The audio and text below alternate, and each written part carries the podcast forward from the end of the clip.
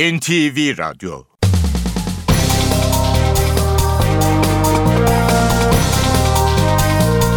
İşe giderken.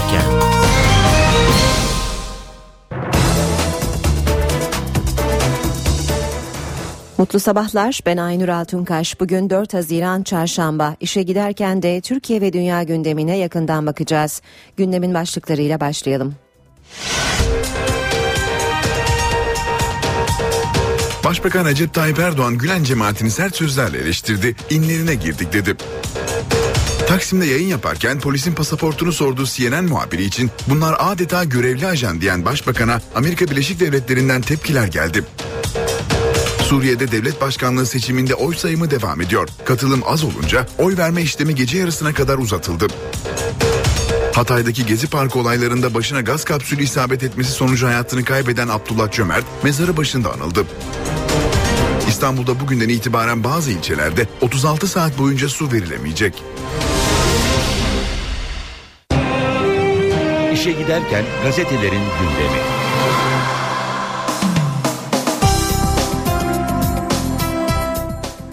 Hürriyet gazetesinden başlıklarla başlıyoruz. Adı sandık diyor manşeti Hürriyet'in. dört bin seçmen, tek aday vardı. Her oy atana iki yüz elli lira verildi.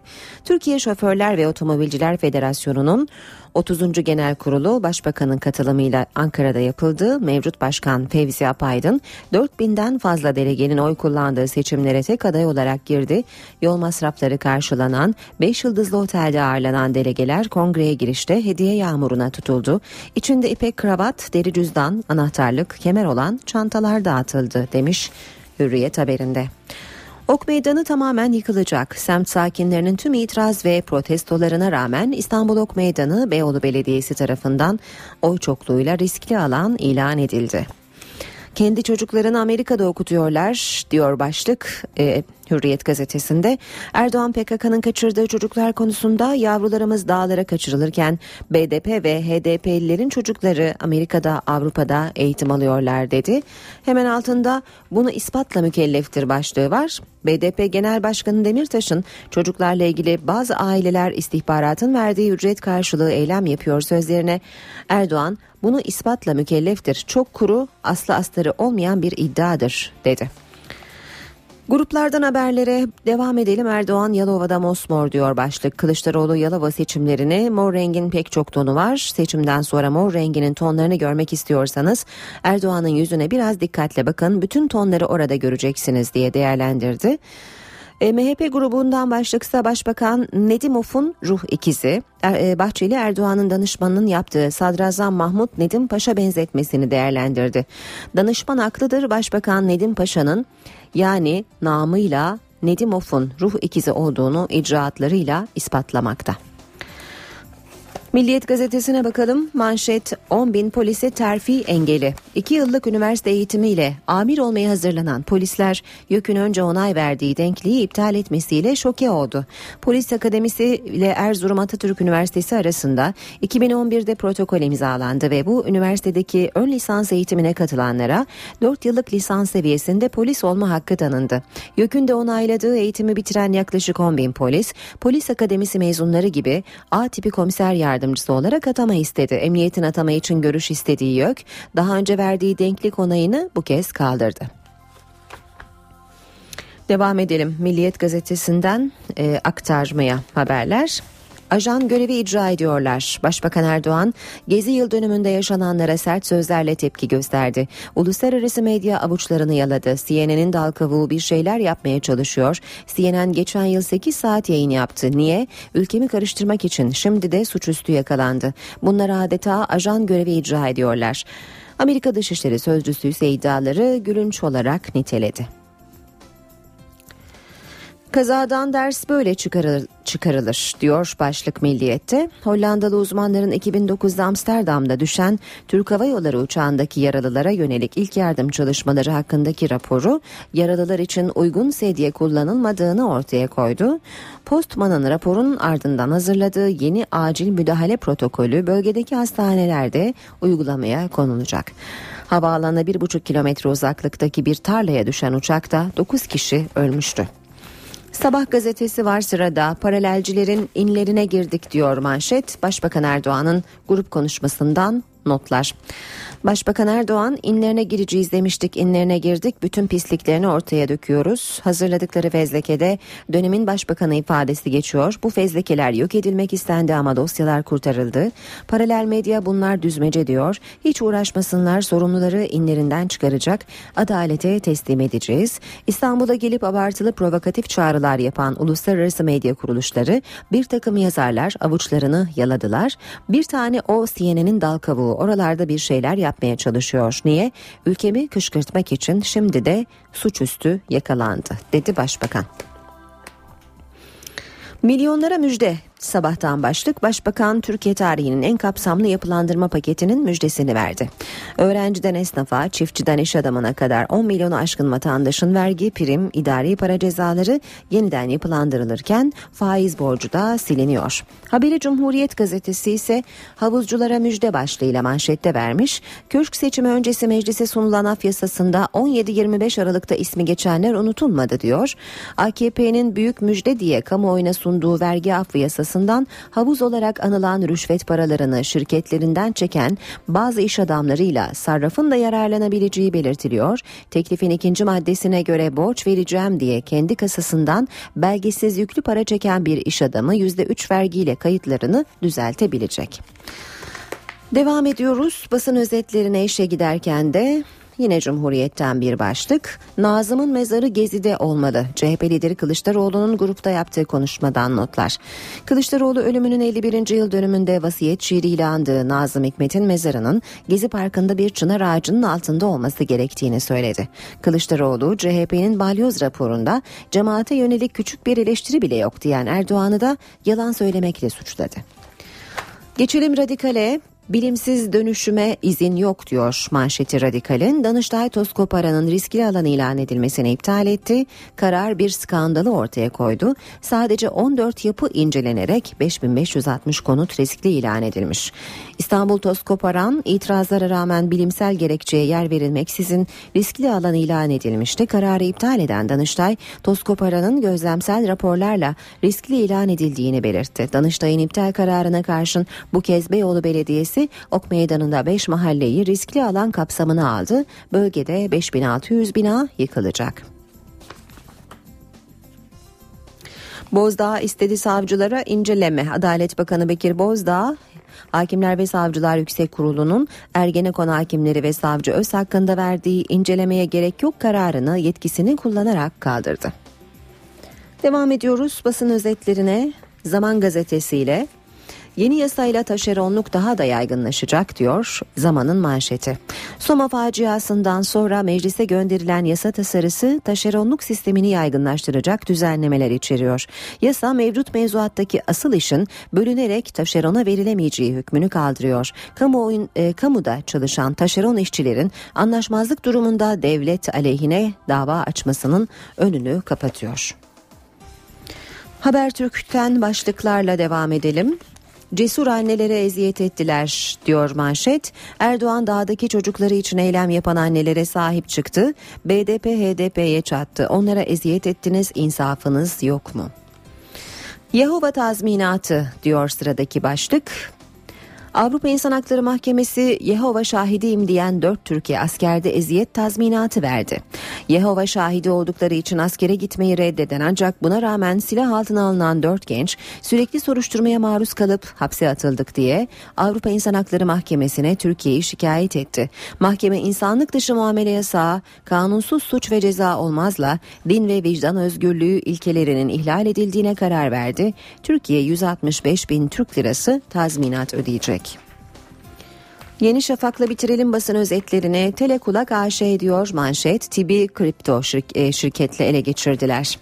On binlerce kişiyi dinleyen paralel yapının Telekomünikasyon İletişim Başkanlığı'na nasıl sızdığı da ortaya çıktı. Örgütün iki bin on birde kurduğu bir şirket aynı yıl kurumdan ihale aldı. Yasada taşeron işçilere asli görevler verilemeyeceği belirtildiği halde firma personeline yıllarca dinleme yaptırıldı.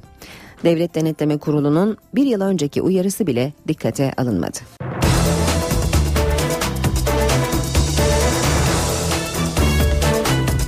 Gündemin ayrıntılarıyla devam edelim işe giderkene. P K K'nın kaçırdığı iddia edilen çocuklar dün siyasetin gündeminde öne çıktı.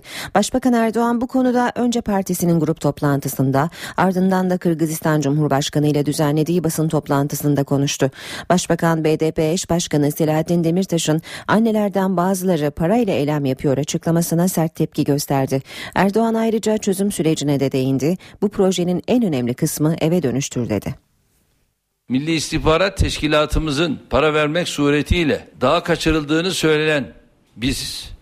Eğer daha kaçırılmadığını ispat ediyorlarsa nerededir bu çocuklar, o zaman bulsunlar getirsinler. Başbakan Recep Tayyip Erdoğan, B D P eş genel başkanı Selahattin Demirtaş'ın Diyarbakır'da çocuğu kaçırıldığı için eylem yapan annelerden bazılarına MİT para veriyor iddiasına bu sözlerle tepki gösterdi. İsmini zikrettiğiniz şahıs zaten bunlar doğru konuşmamakla tanınmış kişilerdir.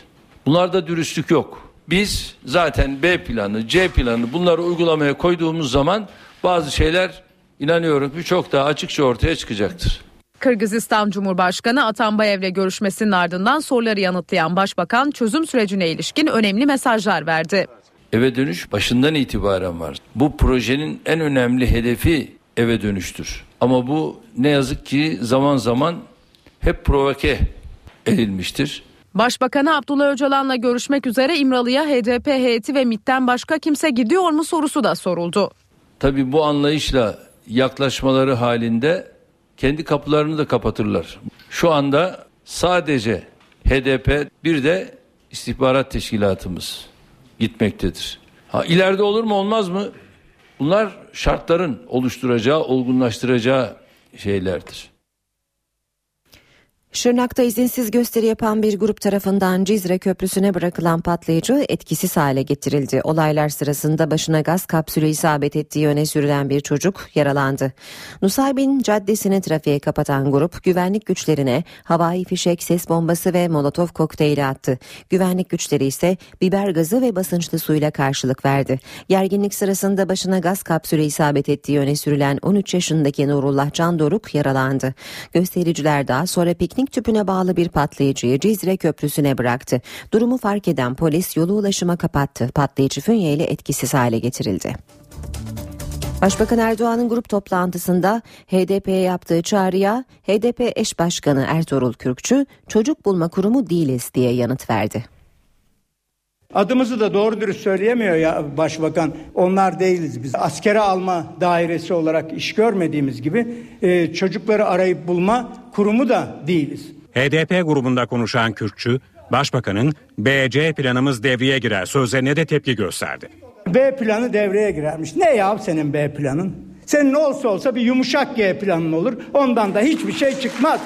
B planı Türkiye'nin her yerinde Halkların Demokratik Partisi'nin faaliyetini önlemek, bizi e, dizüstü çökertmektir, öyle mi?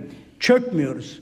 P K K tarafından kaçırılan çocuklar ve Diyarbakır'da annelerin yaptığı eylem B D P eş genel başkanı Selahattin Demirtaş'ın da gündemindeydi. Geçen hafta ailelerle görüşen Demirtaş, bazı ailelerin para karşılığı eylem yaptığını iddia etti. Özellikle çocuğu dağa giden aileleri tenzih ederek belirtiyorum. Orada oturan bazı aileler İstihbarat tarafından kendilerine verilen bir ücret karşılığında o eylemi yapıyorlar. Çocuklarının da dağa gittiği falan yok. Bazı çocukları uyuşturucu şebekesi tarafından kaçırılmış. Bazılarının hiç dağla alakası yok, gitmemişti ama bazı aileler aldıkları paralar karşılığında o eylemleri yapıyorlar. M H P Genel Başkanı Devlet Bahçeli'nin de gündeminde kaçırılan çocuklar tartışması vardı. Bahçeli, B ve C planlarımız devreye girer diyen başbakana bu planlar boştur, hikayedir diyerek tepki gösterdi. Bahçeli'nin hedefinde Genelkurmay Başkanlığı da vardı. İzzeti nefis taşıyorsa, çocuklar neredeyse, nereye götürülmüşlerse elindeki imkanları harekete geçirerek gidecek, arayacak, bulacak, sonra da getirip ailelerine teslim edecektir. M H P lideri Devlet Bahçeli, P K K'nın kaçırdığı çocuklar konusunda hükümete çağrıda bulundu. Bahçeli, Başbakan Erdoğan'ın B ve C planları devreye girer sözlerine tepki gösterdi. Başbakanın B ve C planları ise fostur ve boştur, hikayedir. Başbakan yüreği varsa, gücü yetiyorsa bir gece Kandil'de görülmeli, ne var ne yok temizleyip atmalıdır. İşte o zaman B ve C planları olduğuna kanaat getiririz. Partisinin grup toplantısında konuşan Bahçeli sözü çözüm sürecine getirdi. Genelkurmay Başkanlığı'nı hedef aldı.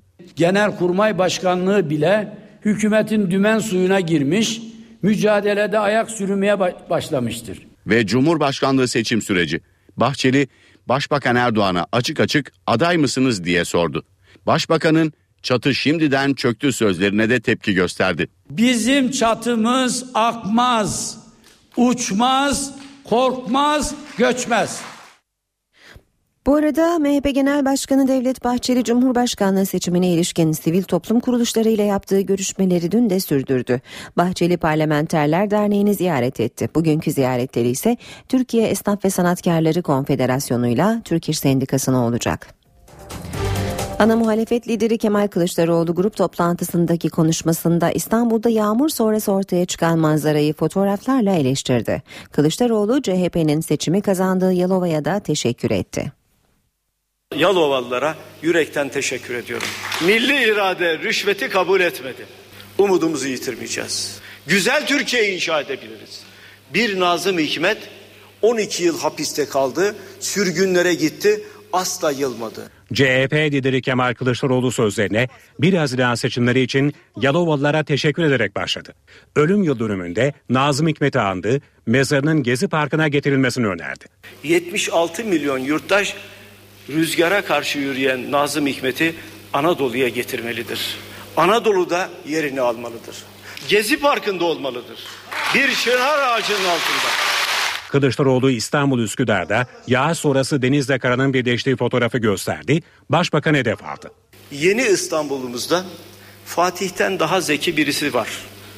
Çünkü otomobili denizde yürütüyor. Dün İstanbul'da çekilen fotoğraf arkadaşlar.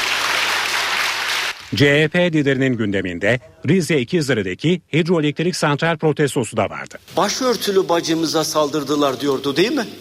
Başörtülü bacımızı ne hale getirdiklerini görüyor mu acaba? Ve Diyanet İşleri Başkanı Mehmet Görmez'in Soma faciası ile ilgili insanın yanlışı ilahi kudrete yüklenemez sözleri. C H P lideri Görmez'in eleştiriler sözlerinde geç kaldığı görüşünde. Bunları söylemek için bu kadar beklemeye gerek yoktu. Oysa biz bu açıklamayı çok daha önceden beklerdik. Ben merak ettim. Bu açıklamadan sonra Erdoğan cübbeni çıkar sen de siyasete gel gir diyecek mi diye. Neyse herhangi bir ses çıkarmadı. Başbakan Tayyip Erdoğan dün partisinin grup toplantısında Gülen cemaatini sert sözlerle eleştirdi, inlerine girdik dedi. Artık hiçbir darbe girişimi hesapsız kalmayacak diyen başbakanın gündeminde gezi eylemleri de vardı. İnlerine gireceğiz demiştik. Şu anda inlerine girdik. Bütün pisliklerini ortaya döküyoruz. Başbakan Recep Tayyip Erdoğan'ın gündeminde paralel yapı vardı. Başbakan yeni belgeler var, hesap soracağız dedi. Ortaya çok vahim belgeler, çok vahim deliller çıkıyor ve kısa süre zarfında yaptıklarının hesabını vermeye başlayacaklar. Kaçıp saklandıkları inlerinden de sorumluları çıkaracak ve adalete teslim edeceğiz. Başbakan gezi olaylarının yıl dönümündeki olaylara da değindi. Çatışma isteyenler hayal kırıklığına uğradı dedi. Taksim Meydanı'ndan yayın yaparken polisin pasaportunu sorduğu C N N International muhabiri Ivan Watson'ı da eleştirdi. C N N'in dal kavuğu, bunların böyle hani özgür, tarafsız, bağımsız basın diye bir şeyleri yok. Bunlar görevli görevli. Bunlar adeta ajan görevi icra ediyorlar. Başbakan sokağı kullanarak milleti iktidardan uzaklaştırmak istediler dedi. Demokrasinin sandıktan çıkan sonuç olduğunu söyledi. Demokrasi sandıktan geçer. Öyle veya böyle sandıktan geçer.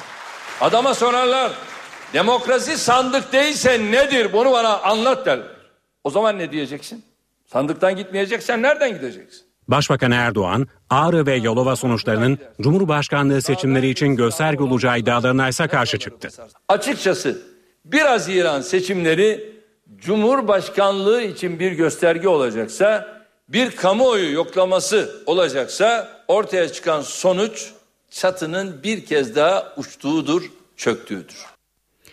Başbakan Erdoğan'ın Taksim'de Gezi'nin yıl dönümünü izlerken gözaltına alınan C N N International İstanbul muhabiri Ivan Watson'a yönelik sözlerine hem C N N'den hem de Amerika Dışişleri'nden tepki geldi.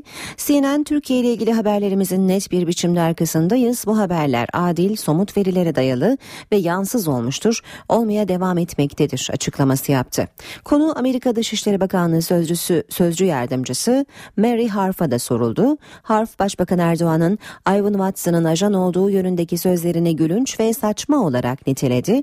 Harf, Ivan Watson'ın habercilik yapabilmesi de dahil olmak üzere Türkiye'de basın özgürlüğünü desteklediklerini ve desteklemeyi sürdüreceklerini söyledi. Harf, bu konudaki kaygılarını Türk yetkililere ilettiklerini de belirtti. Anayasa Mahkemesi'nin hak ihlali var kararının ardından video paylaşım sitesi YouTube altmış yedi gün sonra açıldı. Bilgi Teknolojileri ve İletişim Kurumu YouTube'a tedbir amaçlı erişim engeline yönelik kararı internet sitesinden kaldırdı. Video paylaşım sitesi YouTube altmış yedi gün sonra açıldı.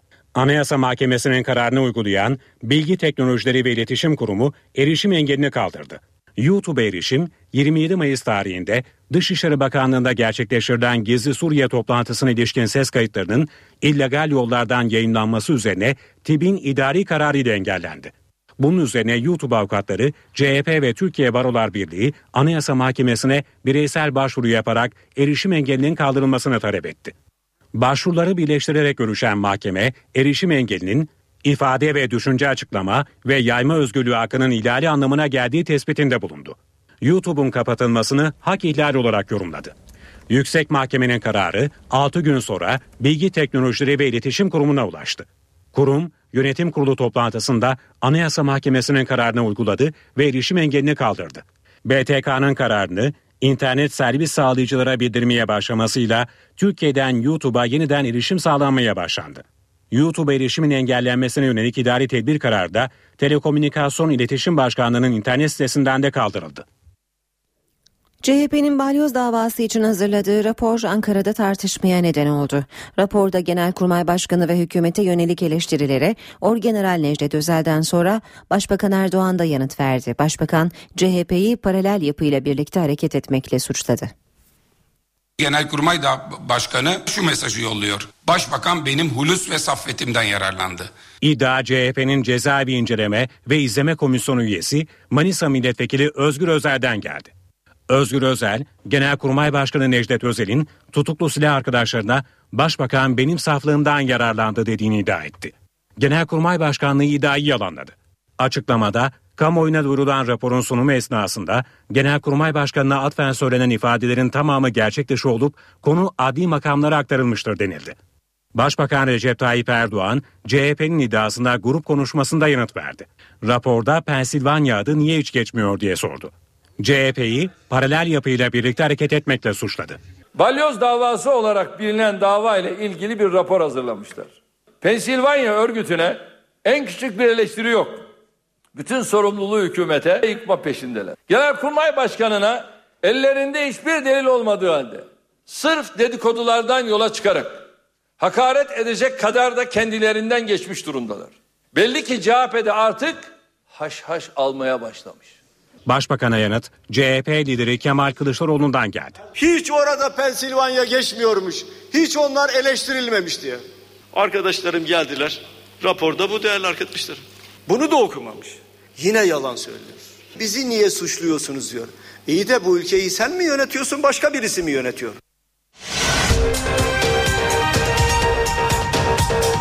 Başbakan Recep Tayyip Erdoğan Gülen cemaatini sert sözlerle eleştirdi, inlerine girdik dedi. Taksim'de yayın yaparken polisin pasaportunu sorduğu C N N muhabiri için bunlar adeta görevli ajan diyen Başbakan'a Amerika Birleşik Devletleri'nden tepkiler geldi. Suriye'de devlet başkanlığı seçiminde oy sayımı devam ediyor. Katılım az olunca oy verme işlemi gece yarısına kadar uzatıldı. Hatay'daki Gezi Parkı olaylarında başına gaz kapsülü isabet etmesi sonucu hayatını kaybeden Abdullah Cömert mezarı başında anıldı. İstanbul'da bugünden itibaren bazı ilçelerde otuz altı saat boyunca su verilemeyecek.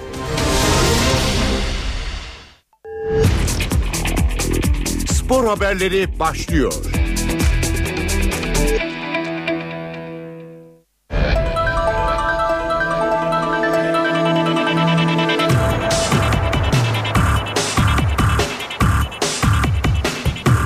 Günaydın, ben Ayhan Aktaş. Spor gündeminden gelişmelerle birlikteyiz. Basketbolla başlıyoruz. Bültenimize Basketbol Ligi final serisine Fenerbahçe Ülker bir sıfır öne geçti.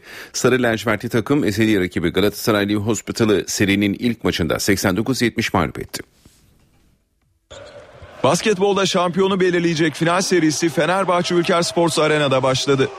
Karşılaşmaya yedi sıfırlık seriyle giren sarı lacivertli takım ilk periyodu Predic'in üçlüğüyle yirmi altı on beş önde tamamladı.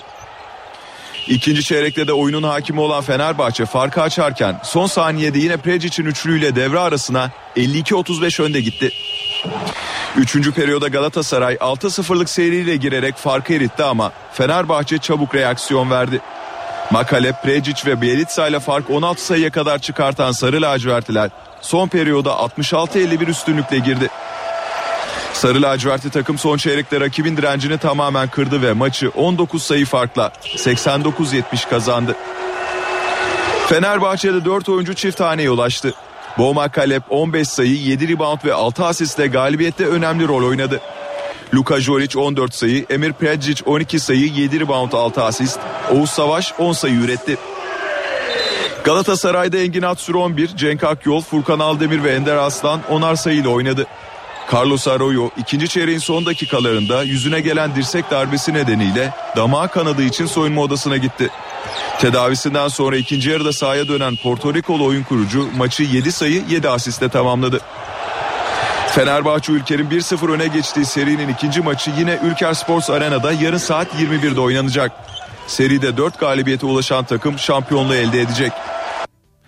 Basketbolda yeni sezonda uygulanacak yabancı kuralı değişti. Federasyon üç artı iki olan kontenjanın beş artı sıfır olacağını açıkladı. Basketbol Erkekler birinci Ligi'nde gelecek sezon beş yabancı da sahada olabilecek. Basketbol Federasyonu Yönetim Kurulu yaptığı toplantıda yabancı kontenjanını masaya yatırdı. Yapılan değerlendirmelerin ardından geçtiğimiz sezon uygulanan üç artı iki sistemi değiştirildi. Yeni sezonda kulüpler yine maç kadrosunda beş yabancı oyuncu bulundurabilecek. Ancak bu kez tüm yabancı oyuncular aynı anda sahada olabilecek. Yabancı oyuncu sayısında beş artı sıfır uygulamasının iki bin on dört iki bin on beş ve iki bin on beş iki bin on altı sezonlarıyla kısıtlı olmak üzere iki yıl için geçerli olacağı açıklandı. Ayrıca Avrupa kıtası uyruklu oyuncuların kadroda bulundurulma zorunluluğu uygulaması da kaldırıldı. Öte yandan Ali Özsoy, Türkiye Basketbol Federasyonu Genel Sekreterlik görevinden ayrılma kararı aldı. Özsoy'un yerine de yönetim kurulu üyesi Celal Arısan atandı. Avrupa'nın en önemli baş antrenörlerinden Dušan Ivković, Anadolu Efes'in başında Sırp çalıştırıcı düzenlenen törende lacivert beyazlı kulüple iki yıllık sözleşme imzaladı.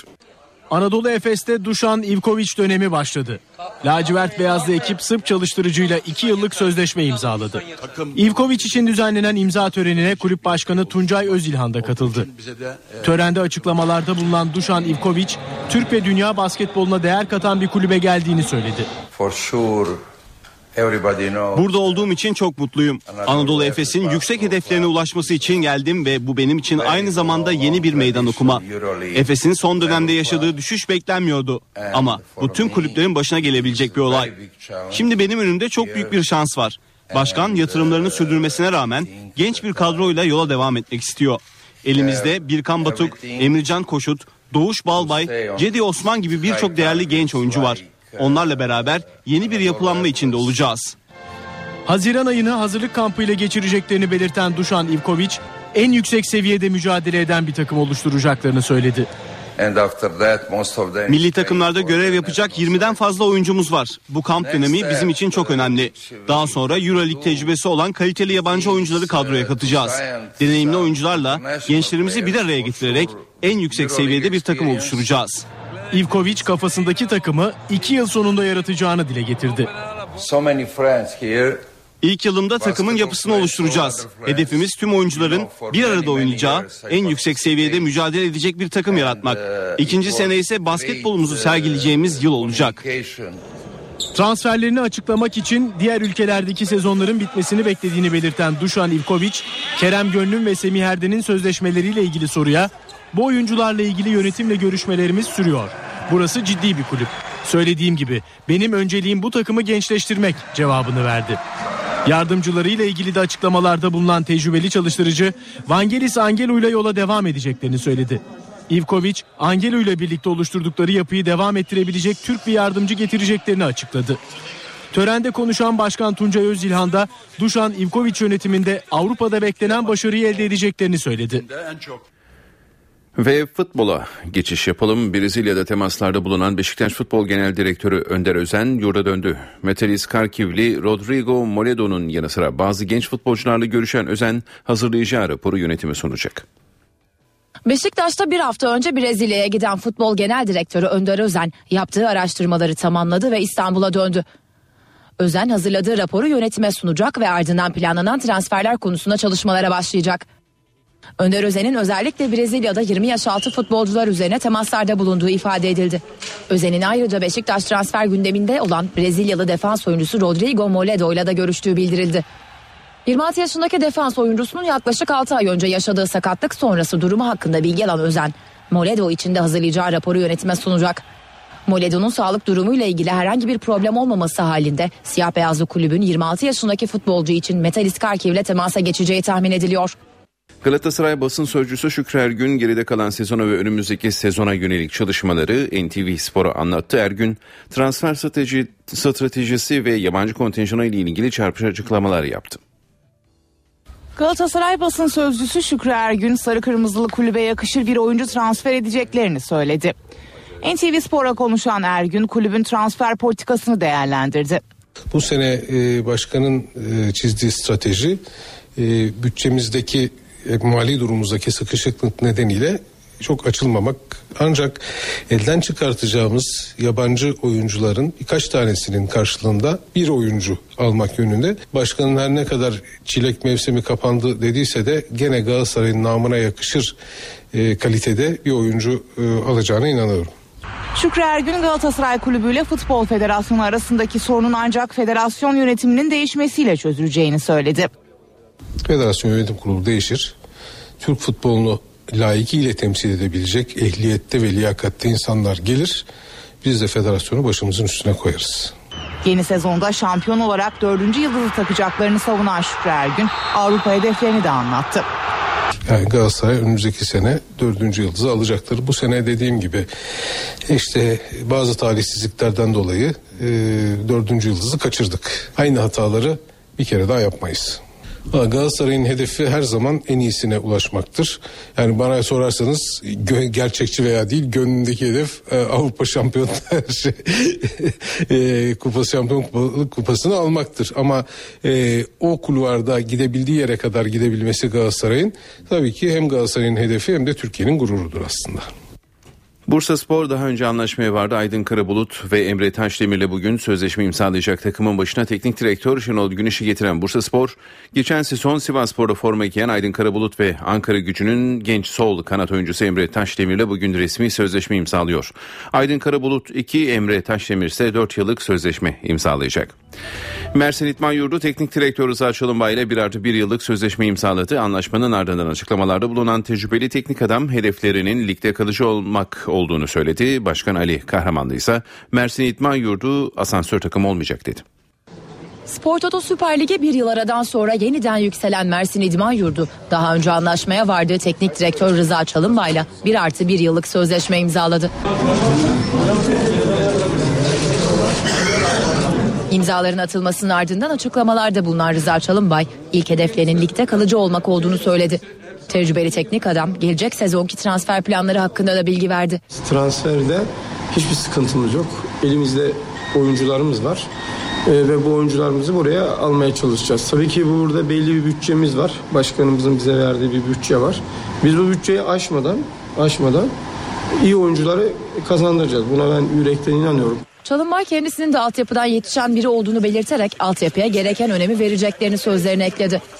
Bütçelerinin yirmi beş milyon lira olduğunu belirten kulüp başkanı Ali Kahramanlı ise Mersin İdmanyurdu ligde asansör takımı olmayacak dedi. Bu haberimizle spor bültenimizi tamamlıyoruz. İyi günler diliyoruz. N T V Radyo. Günaydın herkese yeniden. İşe giderken haberlere birazdan devam edeceğiz. Önce başlıkları hatırlayalım, sonra Gökhan Abrason hava tahminlerini soralım.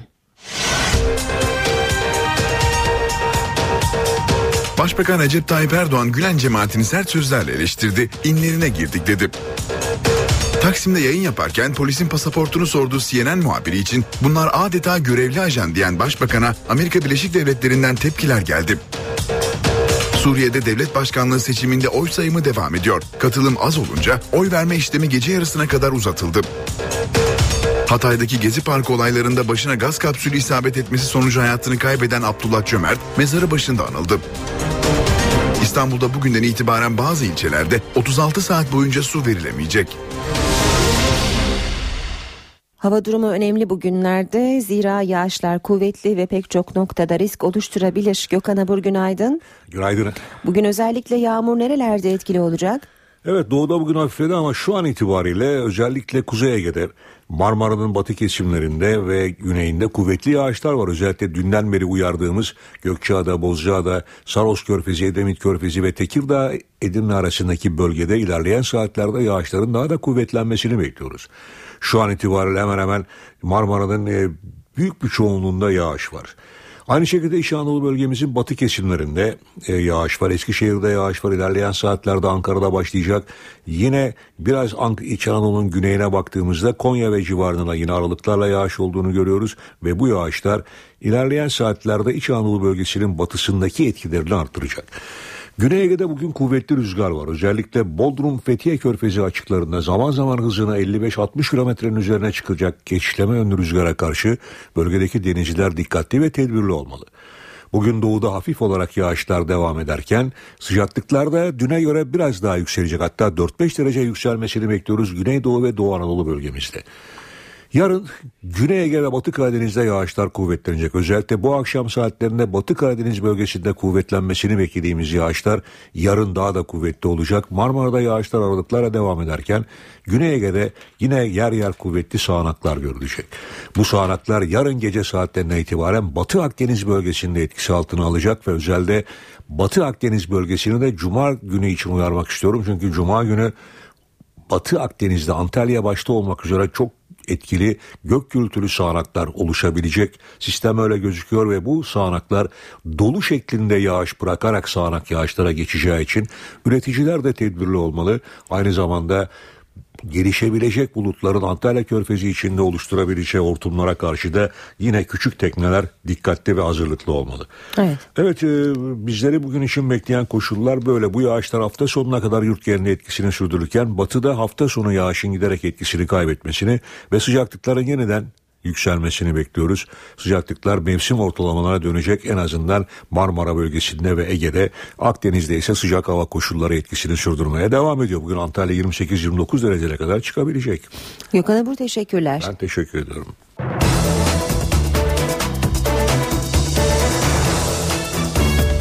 İstanbul'dan haberlerle devam edelim. İstanbul'da bugünden itibaren bazı ilçelere otuz altı saat boyunca su verilemeyecek.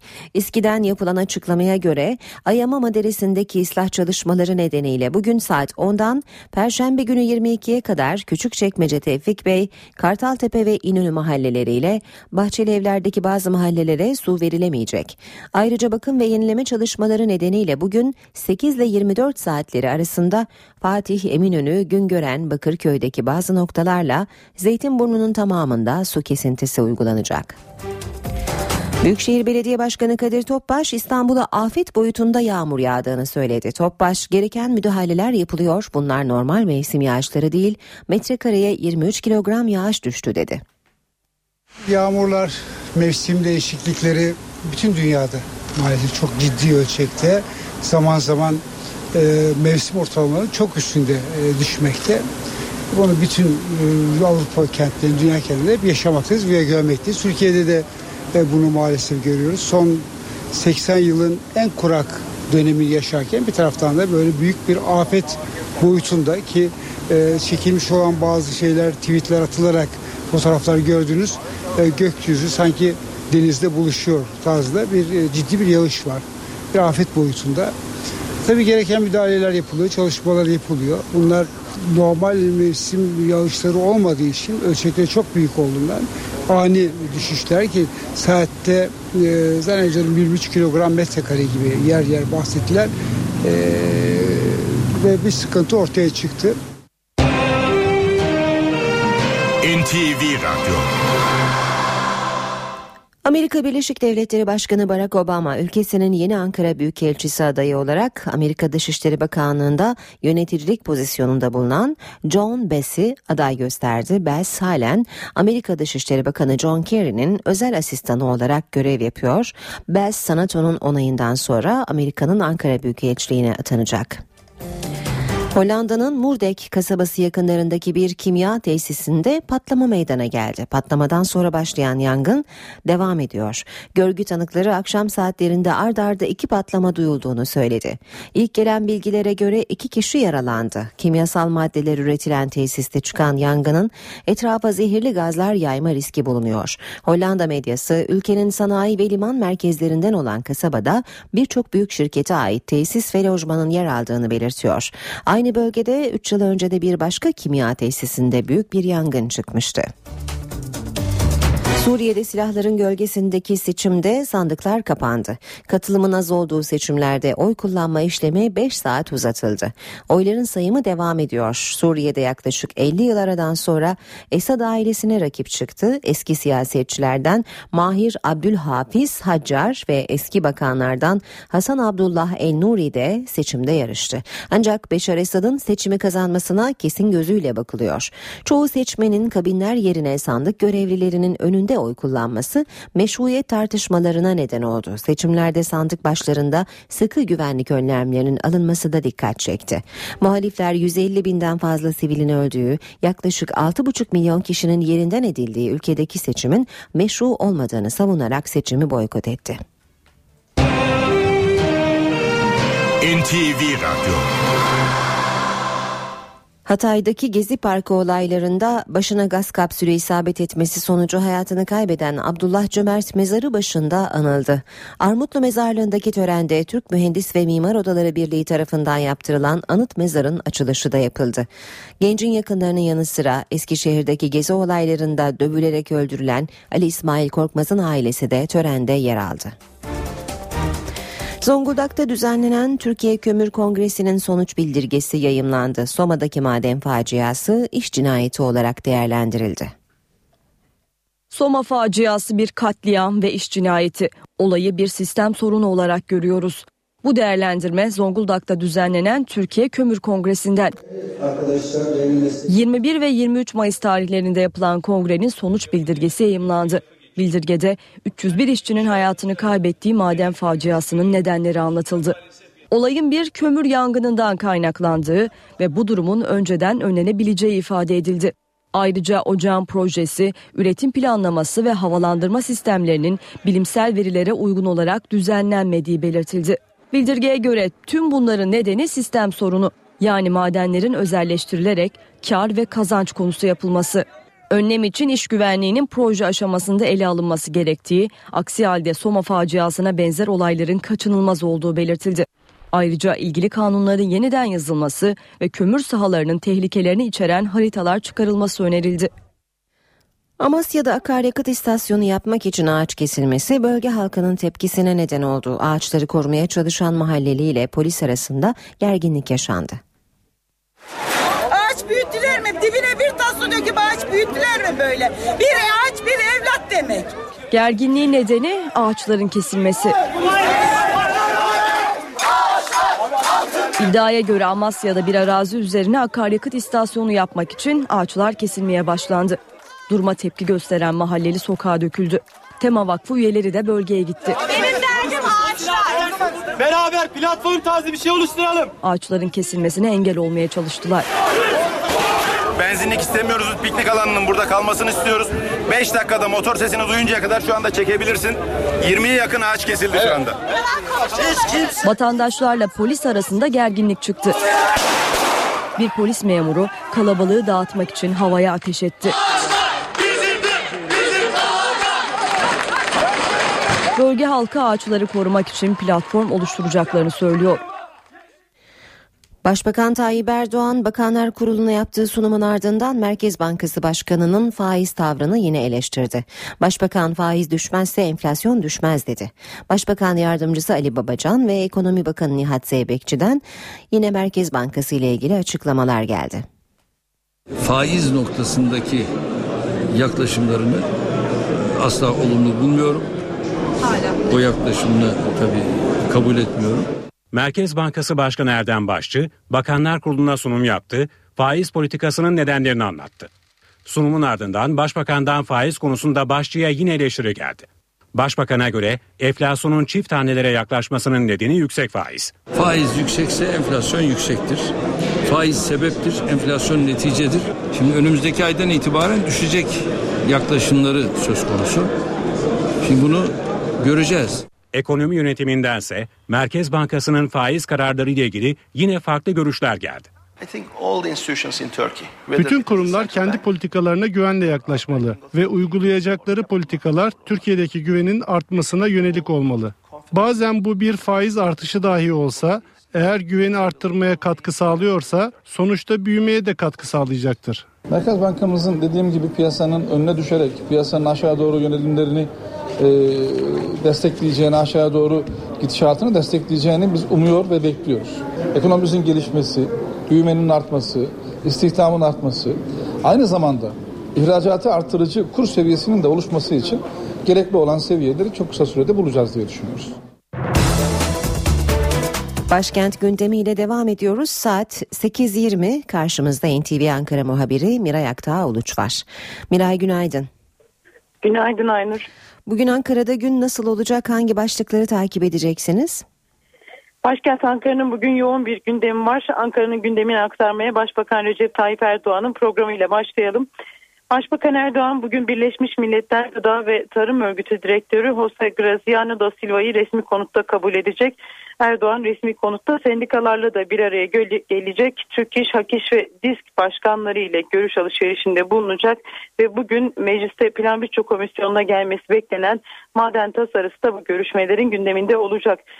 Ee, Başbakan Erdoğan'ın bugünkü son kabulü İran'dan olacak. İran İletişim ve Enformasyon Teknolojileri Bakanı ile yine resmi konuta bir araya gelecek Başbakan Erdoğan.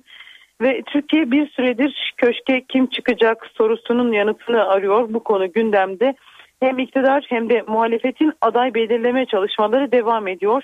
Hükümet kanadından AK Parti'nin Cumhurbaşkanı adayının Başbakan Erdoğan olacağı yönünde sinyaller geliyor. Ancak resmi bir açıklama henüz yapılmış değil.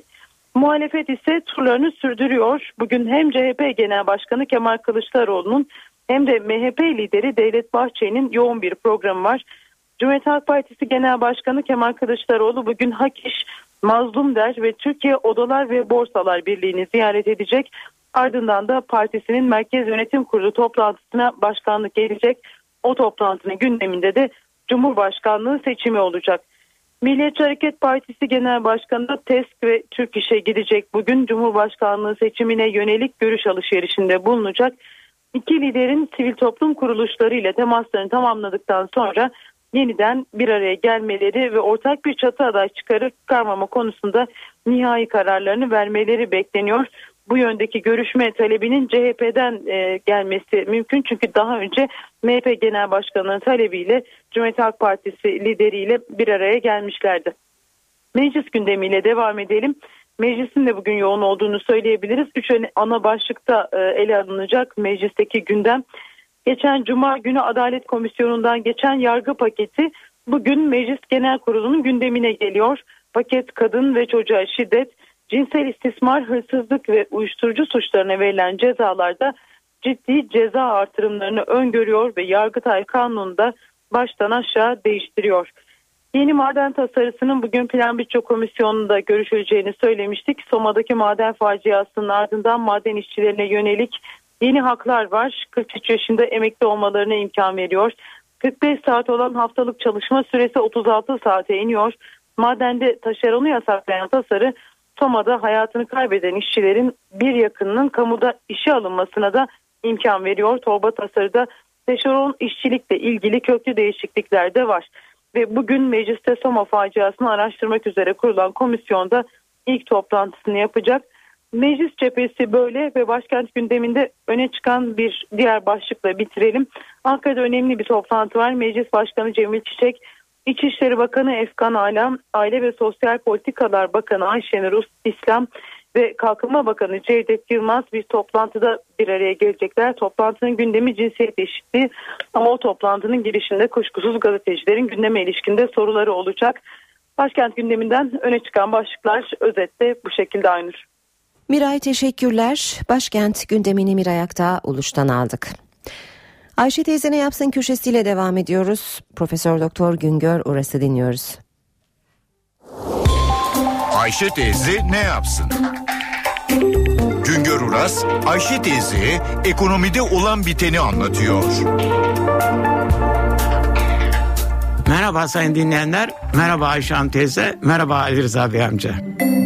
Biz tarımda kendi kendini besleyen bir ülke olma özlemini taşırız. Bu özlemi gerçekleştirebilmek için tarımda dışa bağlılıktan kurtulmak zorundayız. Bunun için de üretim artışını sağlamaya mecburuz. Toprağımız var, işsiz insanımız çok. Bu kaynakları iyi değerlendireceğiz ki üretim artsın. Türkiye İstatistik Kurumu her yıl başlıca ürünlerde ne kadar fazlamız olduğunu, ne kadar eksiğimiz olduğunu belirliyor, açıklıyor. Bizim en büyük ürün açıklığımız yağlı tohumlarda. Yağlı tohumlar yemeklik yağın elde edildiği tarım ürünlerdir. Ayçiçeği, çiğit, pamuk tohumu, soya, kolza üretimimiz bizim yağ ihtiyacımızı karşılayamıyor. Yaklaşık bir buçuk milyon ton ayçiçeği üretiyoruz ama iki buçuk milyon ton ayçiçeği ithal ediyoruz. Toprak mı yok? Toprak var ama değişik nedenlerle çiftçi ayçiçeği üretmiyor. Biz eski yıllarda bolca pamuk ektiğimizden pamuk çekirdeğinden de yağ çıkarırdık.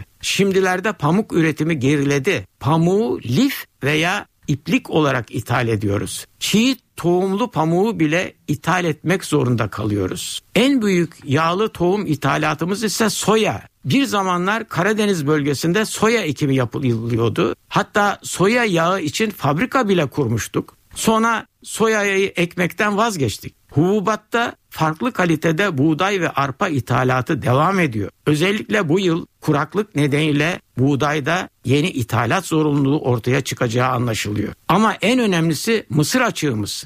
dört buçuk milyon ton mısır üretmemize rağmen yılda bir buçuk milyon ton ithalata ihtiyaç var. Çünkü mısır yem sanayinin ana maddesi. Ayrıca mısırdan yağ da çıkarıyoruz. Ayşe Hanım teyzemi en fazla ilgilendiren pirinç ve bakliyat konusudur. Pirinçte açığımız devam ediyor. Üretimimiz beş yüz elli bin ton, iki yüz yirmi bin ton ithalat yapıyoruz. Kuru fasulyede üretim iki yüz bin ton, kırk bin ton ithalat ihtiyacı var. Kırmızı mercimekte dört yüz bin ton üretim yetmiyor, yüz bin ton mercimek ithalatı var. Yeşil mercimeğin yarısı yerli, yarısı ithal. Nohut üretimimizde de yetersizlik var. beş yüz bin ton üretiyoruz ama onda biri kadar da ithalat yapıyoruz. Tabii ki bazı yıllar hava şartları üretimi etkiliyor. İthalat zorunluluğu ortaya çıkabiliyor ama bizde yapısal olarak üretim eksikliği var. Bunları öncelikle düzeltmek zorundayız. Mısır, ayçiçeği, soya, çiğit, pirinç, fasulye, nohut bizim üretebileceğimiz ama değişik nedenlerle yeterli üretemediğimizden ithal etmek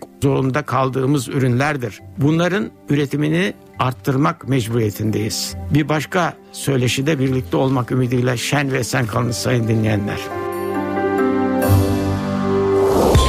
Güngör Uras'a sormak istediklerinizi en ti vi radyo et en ti vi nokta com nokta te er adresine yazabilirsiniz. Ve piyasalar BIST yüz endeksi dün yüz altmış dokuz puanlık yükselişle yetmiş sekiz bin sekiz yüz on sekiz puandan kapandı. Bu sabah dolar iki lira on iki kuruş, euro iki lira seksen sekiz kuruştan satılıyor. Euro dolar bir otuz altı, dolar yen yüz üç düzeyinde. Altının onsu bin iki yüz kırk altı dolar, kapalı çarşıda külçe altının gramı seksen beş, çeyrek altın yüz elli liradan satılıyor. Brent petrolün varili yüz dokuz dolar. N T V Radyo. Radyonun en iyilerinin belirlendiği sihirli mikrofon ödülleri İstanbul'daki törende sahiplerini buldu. Törende N T V Radyo ve Kral F M'de ödüle layık görüldü. İnternetten on binlerce kişi oy kullandı. Radyonun en iyileri belirlendi. Şişli Meslek Yüksekokulu tarafından ikinci kez düzenlenen sihirli mikrofon ödülleri sahiplerine dağıtıldı. Gecede Kral F M en iyi arabesk yayın yapan radyo seçilirken Bedirhan Gökçe en iyi şiir edebiyat programı sunucusu ödülünü kazandı. Gökçe'ye ödülünü İstanbul Valisi Hüseyin Avni Mutlu verdi. Radyo benim varoluşumun e, tohumu gibi, sebebi gibi. E, bu bir vefa. Bir de yirmi iki sene, ya iki ay sonra yirmi ikinci senem olacak. yirmi iki senedir istikrarla bir program yapmak, bir işi yapmak, onun da hevesi ayrı. Törende N T V Radyo'da en iyi haber radyosu seçildi. Ödülü N T V Radyo spikeri Aynur Altunkaş, Eskişehir Belediye Başkanı Mustafa Sarıgül'den aldı. Çok gurur verici. Ee, hızlı teknoloji çağında e, bu rekabet ortamında insanların hala radyolara ne kadar çok değer verdiğini gördük. Ve e, bu bize yıllardır e, severek yaptığımız işe inanmakla çok doğru bir iş yaptığımızı gösterdi. Sanatçı Nükhet Duru, Burcu Güneş ve Kutsi de ödül veren isimler arasındaydı. Emrah Kayalıoğlu'yla işe giderken spor. Spor gündemiyle devam ediyoruz. Emrah Kayalıoğlu'yla birlikteyiz. Herkese günaydın. Dünya Kupası'nı konuşmaya devam edeceğiz. Dün A grubunu tanıtmıştık. Sırada B grubu var. Çok zorlu bir grup. Kimilerine göre ölüm grubu da denebilir. E, grupta İspanya, Hollanda, Şili, Avustralya var. E, söyleyecek çok şeyiniz var herhalde. O, yani ölüm grubu aslında bu kupada e, öncelikle D grubunun hakkı. İtalya, Uruguay, İngiltere üç tane eski şampiyon yer alıyor. Aralarında bir de yani garibim Costa Rica düşmüş oraya. Ee, yani ama İtalya, Uruguay, İngiltere arasında acayip bir çekişme olur gibi duruyor orası. Ee, mesela G grubu da var. Orası da e, Almanya, Portekiz, Amerika, Gana. Yani Almanya, Portekiz biraz daha önde duruyor ama e, yani Amerika'yı da son bizim milli maçta seyrettiğim kadar e, bu grupta çok zorlayabileceğini düşünmüyorum. Gana'da belli olmaz ama yani kura çekildiğinde o grup da biraz e, çekişmeli gibi gözüküyordu ama şu anda son form durumları itibariyle biraz da Almanya, Portekiz önde gibi duruyor. Bizim bugünkü konumuz olan B grubu evet yani bir kere şunu unutmayalım, e, son Dünya Kupası'nın iki finalistini barındırıyor. İspanya ve Hollanda. Evet, İspanya ve Hollanda. E, Şili e, Güney Amerika'nın Ee, şu anda belki de beklenmedik bir şekilde e, en ofansif, en hücumcu, e, hani deyim yerindeyse ya Hero ya Merro takımı. E M L'lerde sadece bir beraberlik aldılar. Onun dışında e, ya kazandılar ya kaybettiler. Yani öyle bir takım. Biz yine de en ağır basan tabii İspanya ile başlayalım. E, yani bu takımın miadı doluyor mu? En büyük tartışma bu. Xavi Iniesta üzerinden özellikle. Yani bir kere miadı doluyor mu doluyor diyenler var. Bir yandan da işte e, kupanın en uluslararası deneyimi yüksek takımı oldu bu takım diyenler de var. E, altmış maç ortalaması var. elli dokuz virgül sekiz bu kadronun uluslararası maç deneyim sayısı ortalama. Bu yani tek başına belki bir şey ifade etmeyebilir. E, en yakın takımın on maç üzerinde. Hı hı. Yani ona en yakın Uruguay geliyor. Onun kırk dokuz virgül iki. on virgül beş maç üzerinde hatta. Böyle baktığınızda gerçekten müthiş bir deneyim var karşımızda. Ee, son üç büyük turnuvanın iki Avrupa Şampiyonası bir Dünya Kupası olarak şampiyonu olan İspanya'dan bahsediyoruz. Her iki yılda bir. Evet yani iki bin sekiz, iki bin on evet. Ve iki bin on ikinin şampiyonu oldular ama biraz e, son Konfederasyon Kupası'nda Brezilya onların o e, havasını söndürdü. Ee, yani dediğimiz gibi işte son Dünya Kupası'nı finalde Hollanda'yı yenerek almışlardı ve grubun açılış maçı İspanya-Hollanda arasında olacak. İkinci gün hemen e, oynanacak olan karşılaşma. Ee, bir nevi son finalin rövanşını daha bu kupanın ikinci gününde e, sahada yaşayacağız. E, şimdi bu grubun kritik e, kılan unsurlardan biri de bu grubun ikincisinin muhtemelen Brezilya ile yani A grubu birincisiyle oynayacak muhtemelen Brezilya olacak o. Ee, onun için bu grupta birincilik çok değerli. Yani gruptan çıkmak elbette değerli ama birincilik daha da değerli olacak tabii. İkinci olmak istemeyecek o zaman hiçbiri. Yani sonuçta erken üçüncü olmaktansa ikinci olmak iyidir ama burada önemli olan bu grubu birinci bitirmeye çalışmak. Yani İspanya için de Hollanda için de e, önemli olacak bir grup liderliği sadece gruptan çıkmanın ötesinde. E, tabii hep İspanya Hollanda'yı konuşurken Şili'ye de geleceğiz birazdan. Şimdi İspanya e, bir de bu grupta bir bitirdiğiniz anda şöyle bir avantajınız daha oluyor. E, kendinizi tablonun diğer tarafına atıyorsunuz. Finale kadar Brezilya'yı görmüyorsunuz. Evet. Yani o da bir önemli bir, bir avantaj. Bir rahatlama oluyor.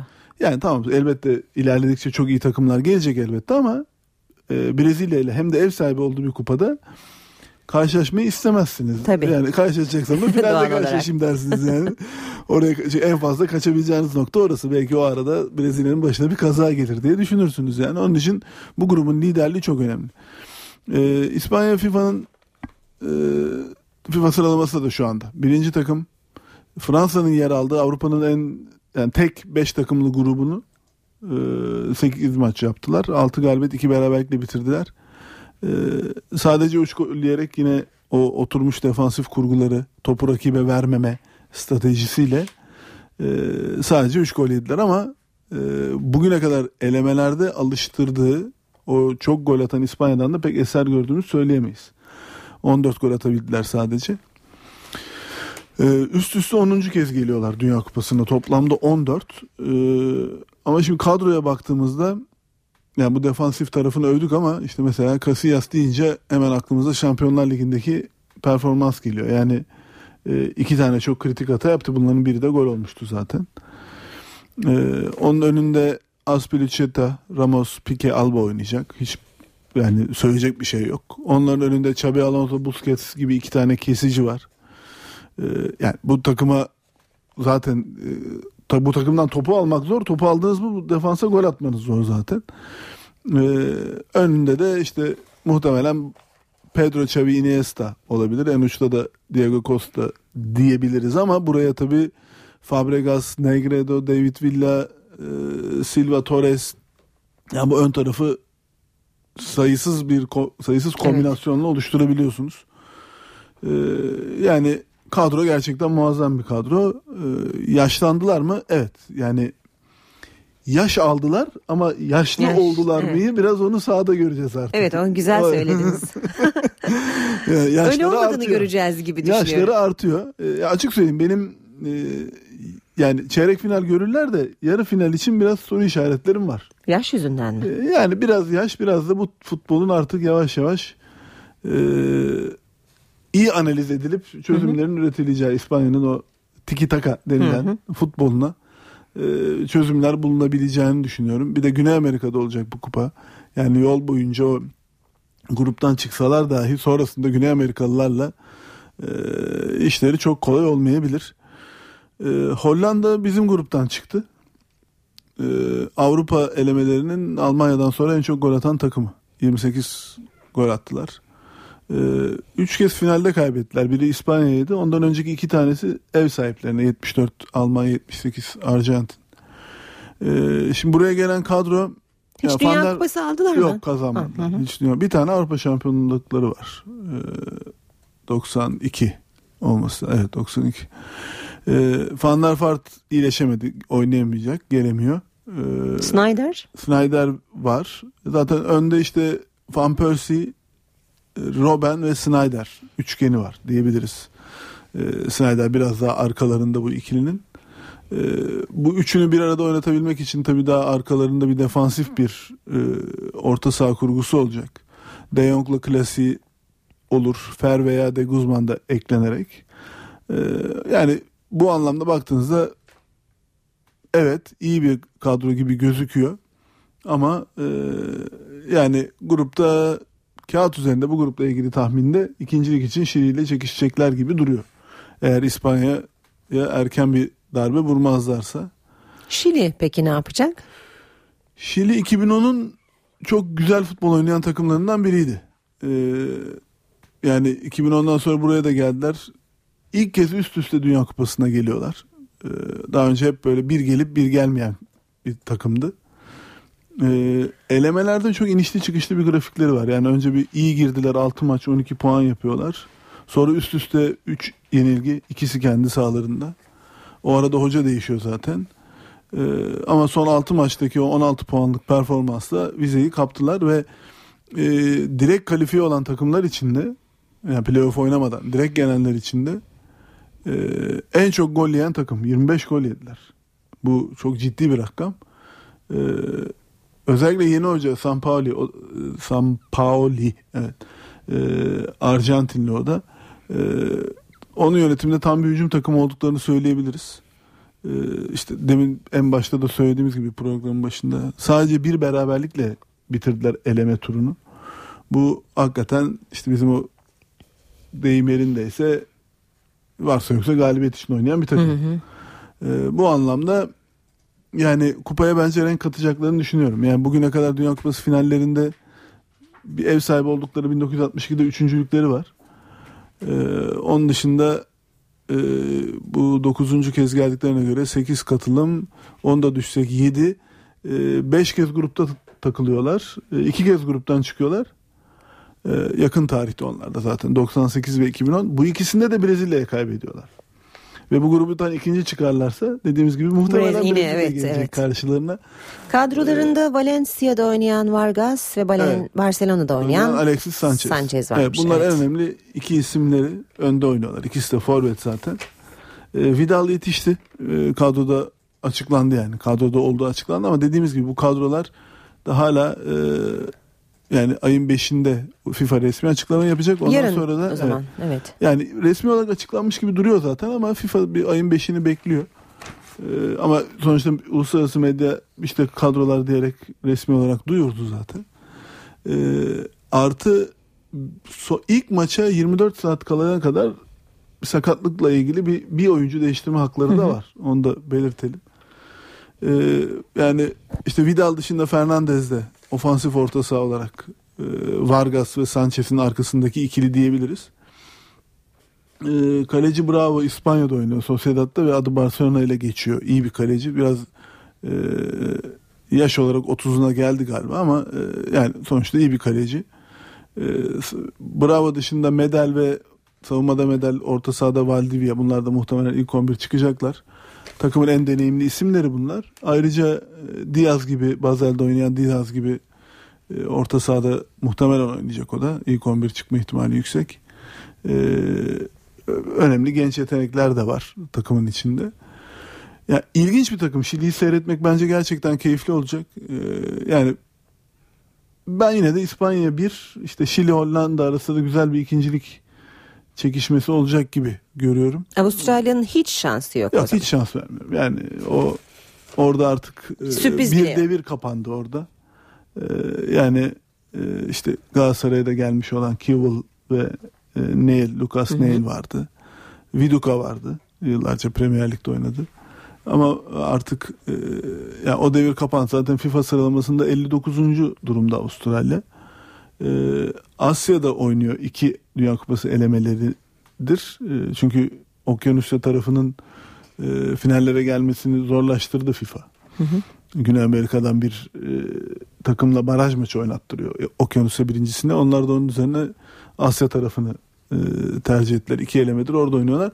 Bu defa bayağı zorlandılar ama. Yani işte Umman yenilgisi aldılar.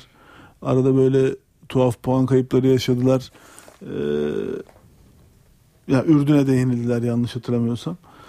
Yani dolayısıyla baktığınızda hatta o elemeyi geçtikten sonraki hazırlık, Ekim'deki hazırlık maçlarında yani playoff dönemine denk gelen onların play, hazırlık maçıyla geçirdiği dönemde biri Brezilya'ya çok farklı iki tane mağlubiyet alınca o seki de gönderdiler.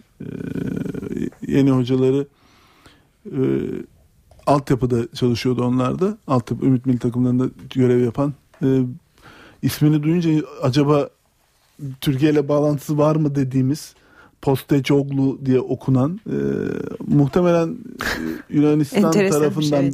bir göçmen e, aile ama muhtemelen Yunanistan'a geçişleri de Anadolu'dan olma ihtimali yüksek. E, ama yani ben internette onu bayağı bir peşine düşmüştüm. Bir şey bulamamıştım. Belki Dünya Kupası sırasında bir şey öğrenebiliriz, parlak belki bir şeyler yapmaları durumunda belki daha bir medyatik hale gelip bu konuda bizi şey yapabilirler. E, son kupalarda aslında fena performans göstermediler. Yani iki bin altıda e, ikinci turu gördüler. iki bin onda da e, Sırbistan'ı yendiler mesela grupta ama e, İtalya olması lazım. Farklı yenilmişlerdi. Gana maçı da berabere bitmişti. O yüzden averajla Gana'ya geçildiler.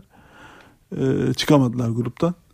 Ee, ama yani dediğim gibi o kuşak artık yok. Yani şimdi kim var derseniz tamam, Tim Cahill önemli bir oyuncu, ee, Bresciano var, Jedinak var ama bunlar yetmez. Yani sonuçta baktığınızda kadroda Avrupa'da bazı liglerde ikinci ligde oynayan oyuncular hı hı. falan da var. Almanya ikinci liginden oyuncular da var. Prestij mücadelesi yani verecek diyelim o zaman. Renk atar kupaya. Evet. Bir farklılık getirir ama e, bu grupta ben bir şans olacağını düşünmüyorum açıkçası. Peki e, süremiz bitti. Bir sonraki yayında spor gündeminden başlıklar evet, konuşacağız. Evet, dünkü özellikle basketbol finaline bir değiniriz. Evet. Fenerbahçe'nin farklı galibiyetini bir konuşuruz. Ee, var konuşacak konularımız hı hı. var. on buçukta görüşmek üzere. Görüşmek üzere, hoşçakalın. N T V Radyo